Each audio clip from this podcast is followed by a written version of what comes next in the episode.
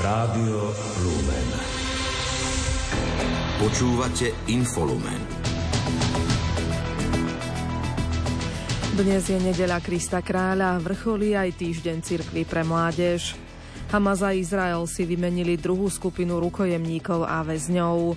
KDH by do prezidentských volieb mohlo nominovať Miriam Lexman alebo Williama Karasa. Infolumen vysielajú Richard Čvarba a Julia Kavecká. Pekný podvečer.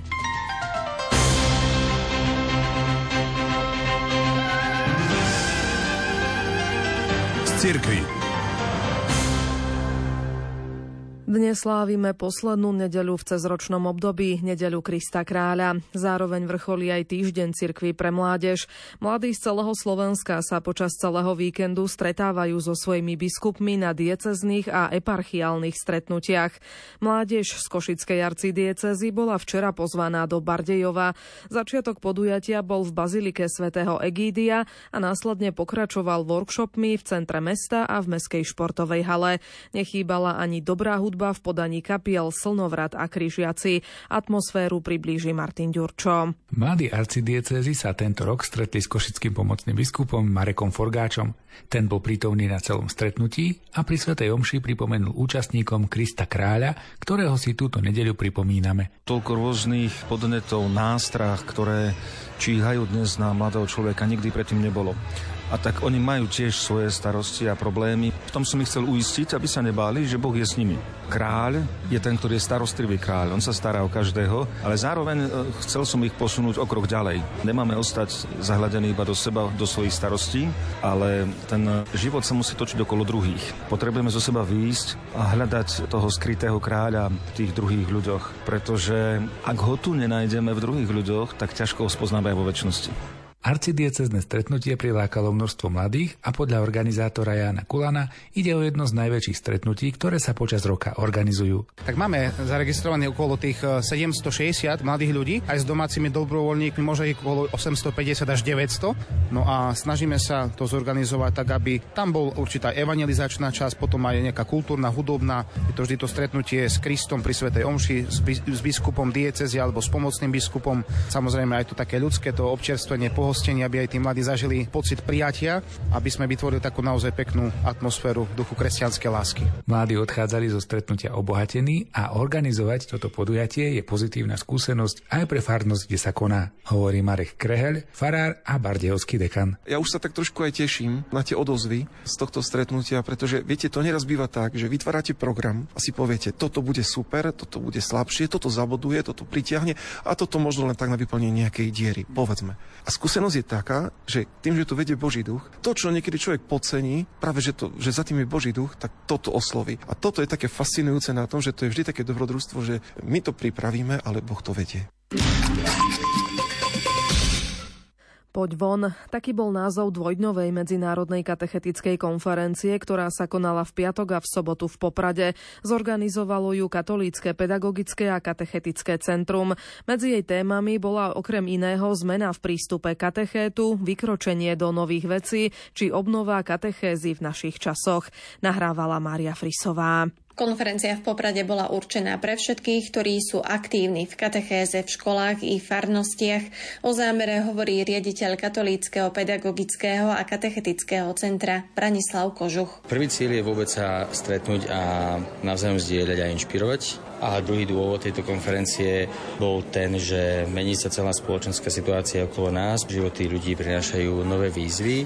Církev pred niekoľkými rokmi vydala nové direktórium pre katechézu, ktorom dáva také nové usmernenia, nejaký nový smer alebo nové priority v katechéze. Účastníci konferencie si mohli vypočuť aj Bobet Hužovič, riaditeľku katechézy a služby pre mládež a mladých dospelých v jednej z diecéz v americkom Oháju. Takto porovnáva výučbu náboženstva na Slovensku Slovensku a v Amerike. Myslím, že jeden z najväčších rozdielov spočíva v tom, že náboženstvo na školách na Slovensku je vysoko rozšírené. Vyučuje sa ako predmet na cirkevných či verejných školách. U nás, ak navštevujete katolickú školu, dostane sa vám náboženskej výchovy tam. Ak ju nenavštevujete, výučba náboženstva spočíva na farnosti.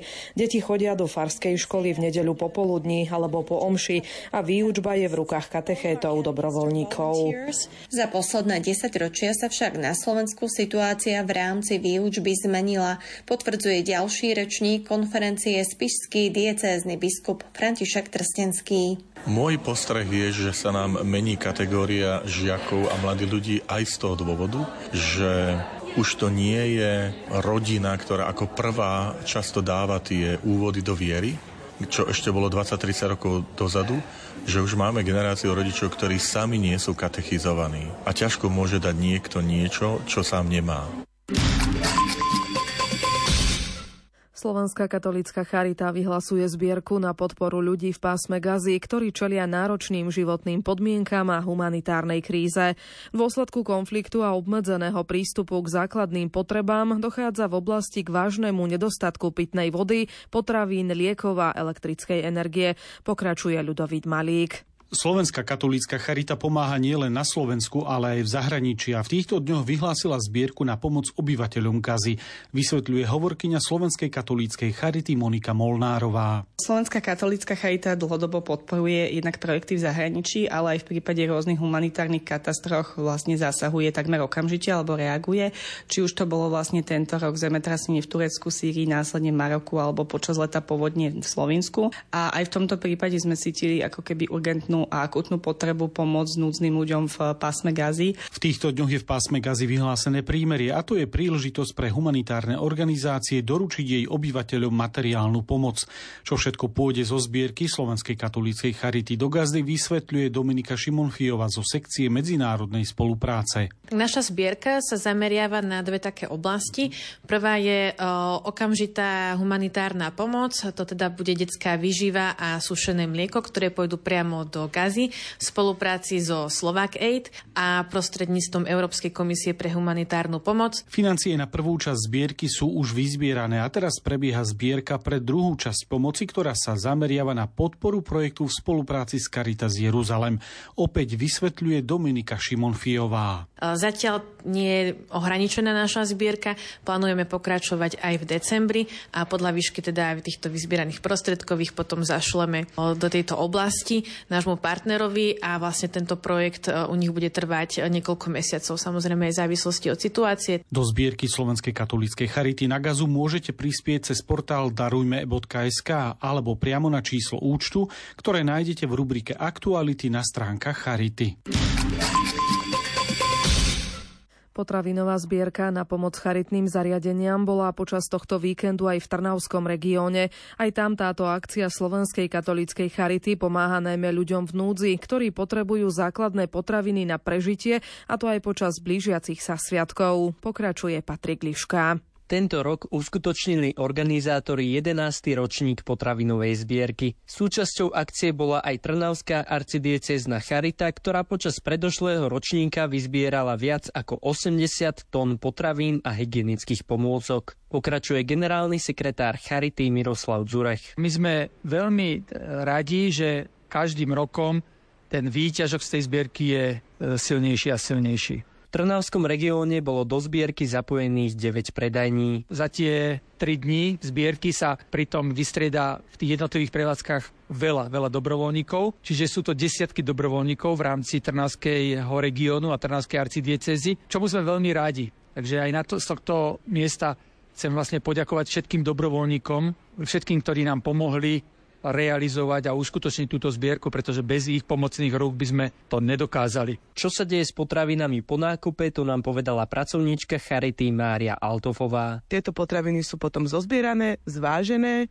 zhodnotené cenovo, CCA, koľko to môže stať. Táto suma bude zverejnená na našej facebookovej stránke, instagramovej, internetovej stránke a potom to bude rozdistribuované. Potrebnú pomoc získa viacero skupín ľudí v núdzi, hovorí Miroslav Zurech. Tak najpočetnejšia skupina sú to matky s deťmi, osamelí seniory, viac detné rodiny, alebo ľudia žijúci za hranicou chudoby. Generálny sekretár Charity poďakoval všetkým ľuďom, ktorí do zbierky prispeli. Vaša pomoc pomáha ľuďom, ktorí trpia reálnou núdzou. Sieť sociálnych poradcov alebo farských charít je tak, prostredníctvom ktorých sa dostávajú k nám prípady, ktoré je vhodné im vlastne takouto pomocou pomáhať. Pápež František nepredniesol dnes príhovor a modlitbu aniel pána tradične z okna Apoštolského paláca, ale z dôvodu choroby ho prečítal monsignor Pavlo Brajda zo štátneho sekretariátu. Pápež sedel v kaplnke domu svätej Marty. Video prenášali na obrazovky na Svetopeterské námestie. Na záver sa pápež poďakoval Bohu, že konečne došlo k prímeriu na Blízkom východe. Domáce spravodajstvo. Hnutie Slovensko vyzvalo prezidentku Zuzanu Čaputovú, aby nepodpísala novelu zákona o kategorizácii ústavnej zdravotnej starostlivosti. Chcú, aby návrh vrátila späť poslancom do Národnej rady na prerokovanie a navrhla zmeny v prospech pacientov. Hnutiu v novele podľa Mareka Krajčího prekáža posunutie zavedenia maximálnych čakacích lehôd na operácie. Pôvodne mali platiť od januára 2024. Na návrh rezortu zdravotníctva sa posúvajú o rok. Náš názor je, že aj keď v niektorých prípadoch možno by táto lehota mohla byť spochybňovaná a toto právo pacientom povedzme, že nie je dostatočne pripravené, je celý rad diagnóz, na ktoré sa čakacie listiny robia už z roku 2009 a pani ministerka nevyužila túto možnosť, aby minimálne tieto diagnózy mohli platiť a pacienti mohli dostať svoju operáciu včas.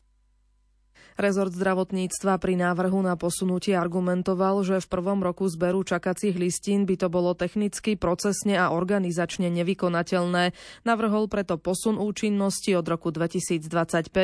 Kancelária prezidentky reagovala, že hlava štátu sa bude zákonom dôsledne zaoberať a následne bude informovať verejnosť o svojom rozhodnutí. Krátko z domova. Ak by sa voľby do Národnej rady konali v druhej polovici novembra, vyhral by Smer so ziskom takmer 24% hlasov. Druhé v poradí by skončilo progresívne Slovensko s necelými 18 percentami. Po ňom nasleduje hlas, ktorý by získal viac ako 14,5 hlasov. Vyplýva to z prieskumu agentúry Focus pre reláciu televízie Markíza na telo. Do Národnej rady by sa ešte dostali aj KDH, SAS, Hnutie Slovensko, SNS, Republika a aj Aliancia. Minister investícií Richard Raši by chcel zmenu počtu volebných obvodov už v parlamentných voľbách v roku 2027. Vníma však, že na zmenu ústavy nemá koalícia v parlamente dostatok hlasov. Povedal to v televízii Markíza.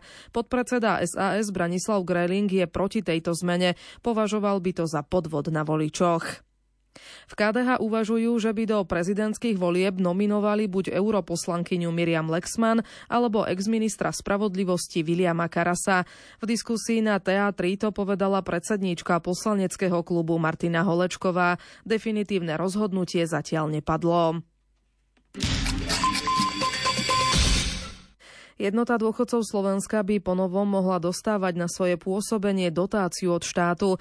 Minister práce Erik Tomáš to oznámil počas mimoriadného snemu v Liptovskom Mikuláši. Chceme tú spoluprácu utúčiť ešte aj tým, že chceme napojiť jednotu dôchodcov Slovenska na štátny rozpočet, tak ako to napríklad funguje v prípade um, Zväzu protifašistických bojovníkov. Čiže chceme, aby nejaký typ dotácie jednota dôchodcov na Slovensku mala aj od štátu, aby mohla profesionálnejšie pôsobiť, aby mohla pripravovať legislatívu a všetko ostatné, čo s tým súvisí. Dotácia od štátu by podľa predsedu jednoty dôchodcov Slovenska Michala Kotiana bola veľkou pomocou, lebo momentálne fungujú len z nízkeho členského príspevku. Na mimoriadnom sneme plánovali zvýšiť z doterajších dvoch na 3 eurá ročne. A z toho vlastne žijú všetky orgány e, v našom hnutí. Tak viete, že si nemôžeme nič moc dovoliť, že aká, každá akcia, ktorá je, tak buď záňame sponzorov, alebo pýtame od tých, ktorí nám môžu dať, to znamená tie mesta, obce a tak ďalej, alebo VUC, Predsednička Fóra pre pomoc starším Ľubica Gálisová však hovorí, že takýto príspevok len pre jednu organizáciu je diskriminačný. Naša organizácia naozaj sa zaoberá, čo sa týka legislatívy a my sa stretávame, stretávame s ľuďmi. Sme celoslovenská organizácia. Máme veľmi veľa úloh aj v Národnom pláne aktívneho starnutia. Podstatne viacej ako, ako oni. Oni vlastne ani nie sú tam menovaní doslova akože konkrétne. Čiže myslím si, že je veľmi dôležité dôležité, aby keď sú celoslovenské organizácie, sme tri celoslovenské organizácie, ktoré sú aj v rade vlády, tak by sme mali dostávať vlastne všetky organizácie na svoju činnosť. Únia autodopravcov Slovenska na teraz nechystá protestné akcie a blokádu hraničných priechodov na slovensko-ukrajinskej hranici. Po mimoriadnom valnom zhromaždení to uviedol člen u nás Rastislav Čurma. Podľa neho však naďalej podporujú snahu polských dopravcov protestujúcich proti liberalizácii pravidiel Európskej únie. Ich snaha je ochrana svojho vlastného trhu a zároveň poukazuje na liberalizáciu a zvýhodňovanie ukrajinskej dopravy voči ostatným členským štátom Európskej únie. Táto liberalizácia výhradne zvýhodňuje ukrajinských dopravcov a znemožňuje svojím spôsobom konkurencieschopnosť alebo vôbec fungovanie slovenských dopravcov na vnútornom trhu, ale aj na trhu Európskej únie. O svojich výhradách voči pravidlám Európskej únie pre ukrajinských dopravcov chce u nás podľa Rastislava Čurmu diskutovať s ministerstvom dopravy. Prezentovať chcú dosahy uvoľnenia pravidiel pre ukrajinských dopravcov na slovenských autodopravcov. Nakoľko stále nemáme termín rokovania na ministerstve dopravy Slovenskej republiky, kde by sme priamo mohli odprezentovať dopady tohto uvoľnenia priamo na jednotlivé segmenty dopravy, to znamená či už segment nákladnej dopravy, autobusovej dopravy alebo taxislužby, Stále netrpezlivo čakáme na pridelenie tohto termínu, že sa s nami pán um, minister uh, Ráš stretne. Verím, že túto snahu podporí aj Združenie Česmat, nakoľko takisto prezentuje vlastne rovnaké problémy, len na svojej platforme. Takže verím, že nás podporí v tejto snahe aj v prípadnej blokade hranice, pokiaľ k tomu dojde. Toto ale vnímame ako poslednú možnosť, pretože vlastne je to možnosť, až keď zlyhajú všetky možnosti na rokovanie. Rezort dopravy vo štvrtok avizoval podporu u nás v súvislosti s jej požiadavkou na opätovné zavedenie systému povoleniek pre ukrajinských dopravcov. O probléme chcú diskutovať na decembrovom rokovaní ministrov dopravy v Bruseli. Správy zo sveta.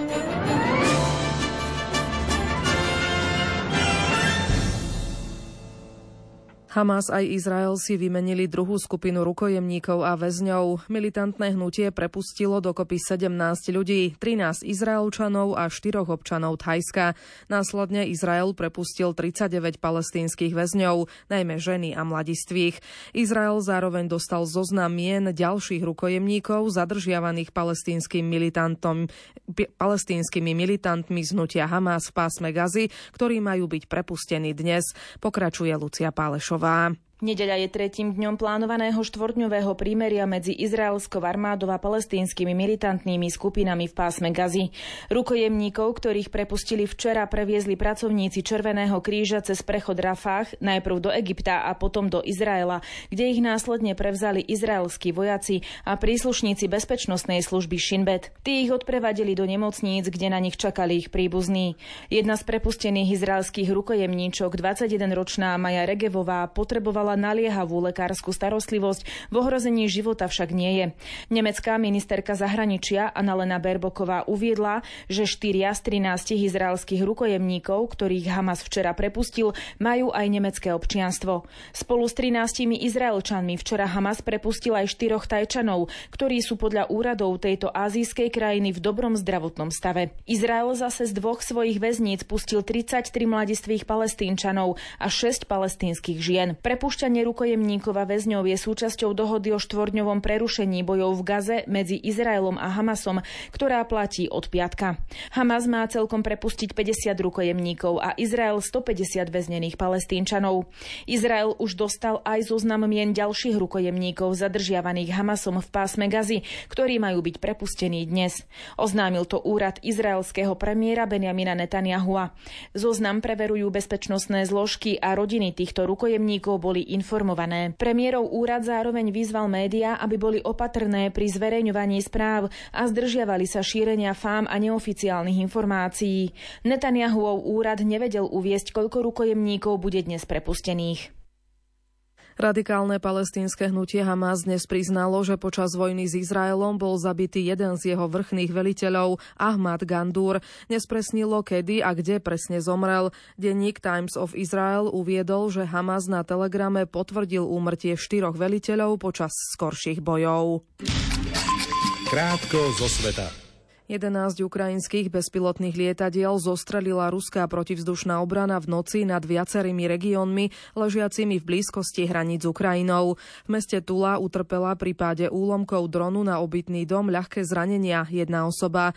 Pre dronový útok dočasne prerušili prevádzku moskovské medzinárodné letiska Domodedovo a Vnukovo. Neznáme osoby sa v Adenskom zálive zmocnili ropného tankera Central Park, ktorý vlastní spoločnosť so sídlom v Británii a prepojená s Izraelom.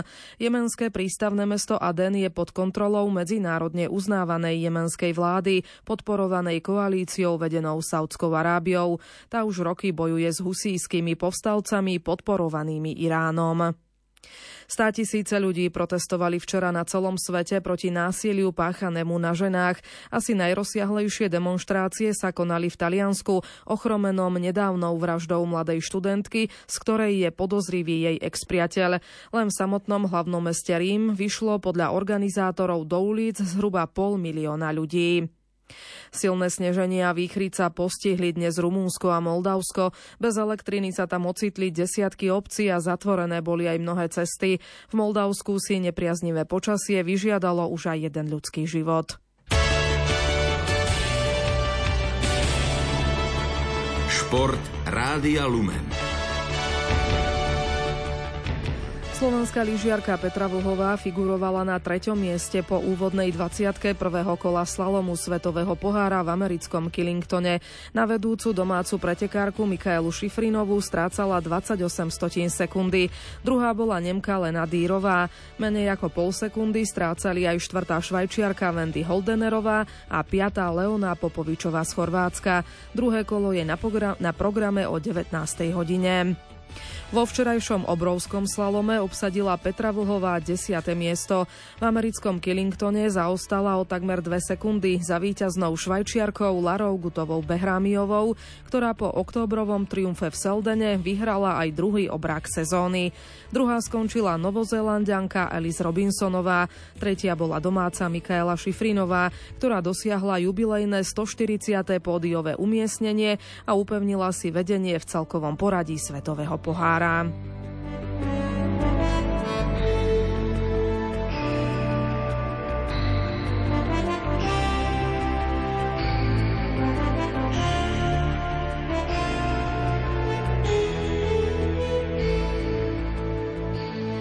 Hokejová typoz Extraliga dnes pokračuje 21. kolom. Zatiaľ poznáme len jeden konečný výsledok. Slovan Bratislava vyhral nad Novými zámkami 5-2. Ďalšie zápasy sa ešte hrajú. Michalovce v druhej tretine vyhrávajú nad Liptovským Mikulášom 3-1. Spiská Nová Ves v druhej tretine vyhráva nad Banskou Bystricou 3-2. V Trenčíne sa hrá začiatok ešte len druhej tretiny. Domáci vyhrávajú 2-0 nad Humenným. V Nitre je po prvej tretine stav 0-2, Nitra hostí Košice a zvolen na začiatku druhej tretiny prehráva s Popradom 0-1. Hokejisti Coloreda zdolali v nočnom zápase NHL na do- domácom ľade Calgary 3-1 a pripísali si tretí triumf po sebe. V drese Lavín nastúpil Tomáš Tatár. Za hosti odohrali zápas Martin Pospíšil a Adam Ružička. Ani jeden zo slovenských útočníkov však nebodoval. V akcii bola Juraj Slavkovský, ale jeho Montreal nestrelil ani gól v Los Angeles a prehral 0-4. Výťazný duel za Arizonu zažil na ľade obhajcu vo Vegas útočník Miloš Kelemen.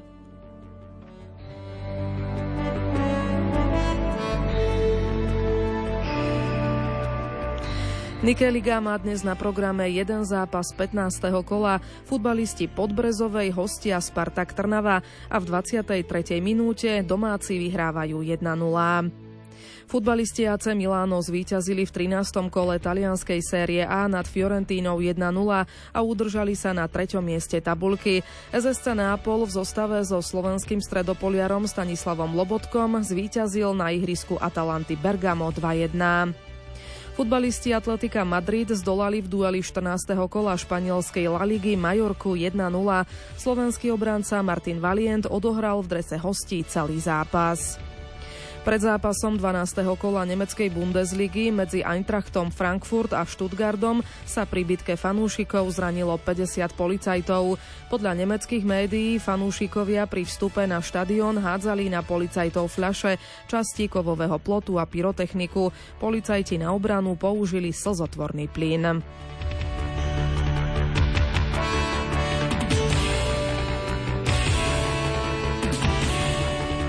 Talianská biatlonistka Liza Vitociová vyhrala vytrvalostné preteky na 15 kilometrov na podujatí Svetového pohára v Estersunde. Vo švédskom stredisku za seba odsunula strelecky bezchybnú Nemku Francisku Projsovú o jedinú desatinu sekundy. Tretia bola ďalšia Nemka Vanessa Fojtová. Z trojice mladých slovenských reprezentantiek najvyššie skončila na 65. mieste Zuzana Remeňová. Jej dvojička Mária urobila až 6 chýb a patrila jej 86 pozícia. Julia Machiniaková skončila s 5 trestnými minútami na 92. mieste.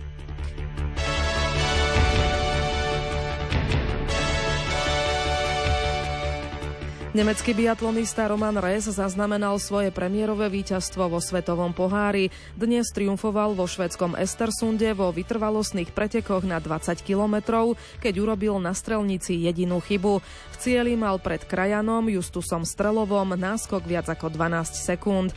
Tretí skončil suverén uplynulej sezóny Johannes Tingnes bez Norska. Jediný slovenský reprezentant na štarte Tomáš Sklenárik si pripísal 4 trestné minúty a obsadil 60 62. miesto.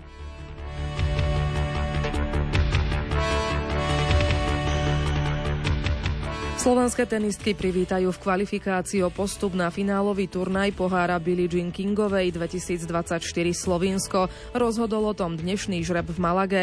Hrať sa bude 12. až 13. apríla s najväčšou pravdepodobnosťou v bratislavskom NTC.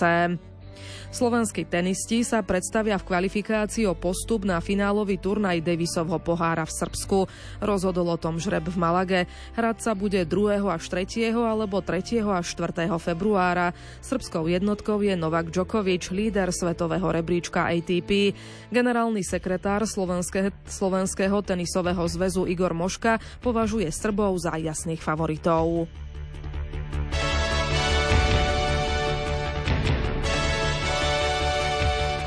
Poslednú tohtoročnú veľkú cenu Formuly 1 vyhral Holandian Max Verstappen. Za ním v Abu Zabi skončil ďalší pretekal Red Bullu Sergio Perez z Mexika, no dostal 5-sekundový trest a klesol na štvrté miesto.